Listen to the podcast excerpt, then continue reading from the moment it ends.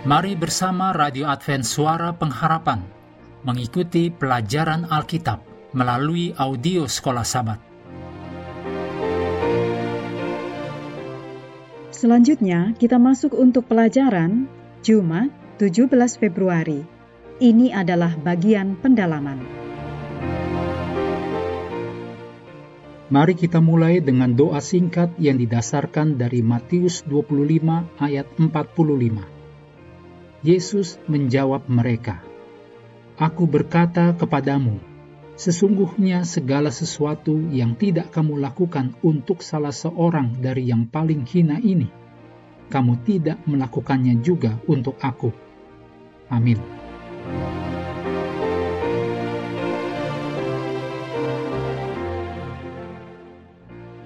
Berikut ini adalah kutipan dari Ellen G. White, Alpha dan Omega Jilid 2, halaman 274.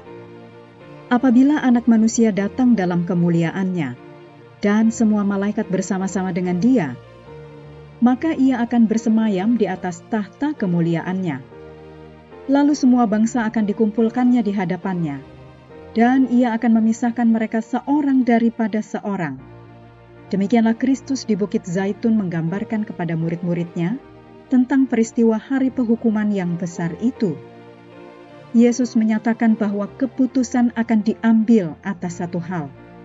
Bila bangsa-bangsa berhimpun di hadapannya, akan terdapat hanya dua golongan, dan nasib mereka yang kekal akan ditentukan oleh apa yang telah mereka lakukan ataupun yang telah mereka lalaikan untuk perbuat baginya dalam menolong orang miskin dan yang menderita.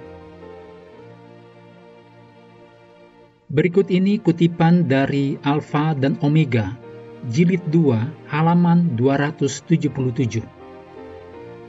Bila engkau membuka pintumu terhadap orang-orang yang berkekurangan dan menderita, engkau sedang menyambut malaikat-malaikat yang tidak kelihatan.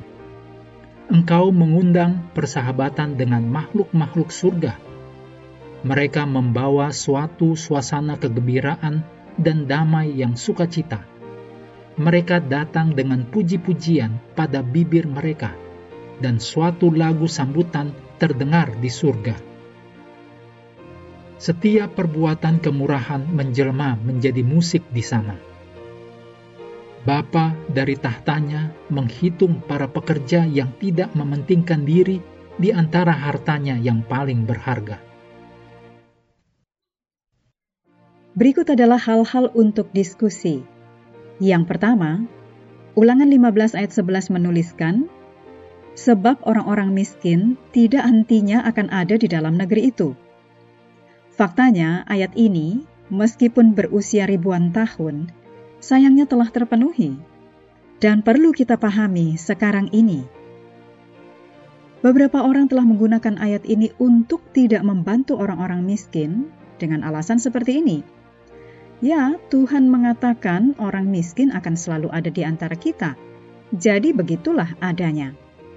Diskusikan apa kesalahan dari pemikiran seperti itu. Yang kedua, 1 Timotius 6 ayat 17 sampai 19 mengatakan, "Peringatkanlah kepada orang-orang kaya di dunia ini agar mereka jangan tinggi hati."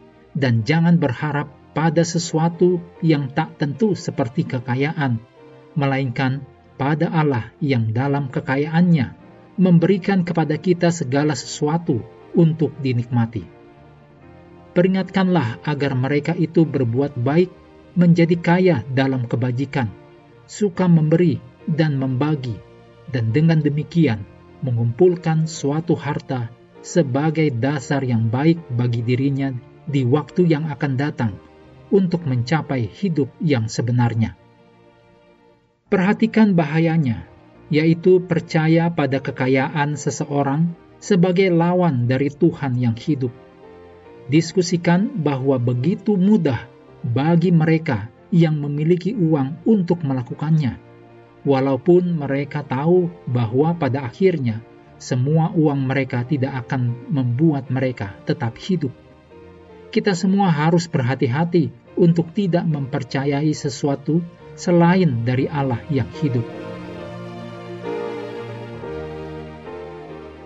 Mengakhiri pelajaran hari ini, mari kembali kepada ayat hafalan Matius 25 ayat 34. Dan raja itu akan berkata kepada mereka yang di sebelah kanannya, Mari, hai kamu yang diberkati oleh Bapakku, terimalah kerajaan yang telah disediakan bagimu sejak dunia dijadikan. Kami terus mendorong Anda untuk mengambil waktu bersekutu dengan Tuhan setiap hari, baik melalui renungan harian, pelajaran sekolah sahabat, juga bacaan Alkitab sedunia percayalah kepada nabi-nabinya, yang untuk hari ini melanjutkan dari 2 Tawarikh pasal 33. Tuhan memberkati kita semua.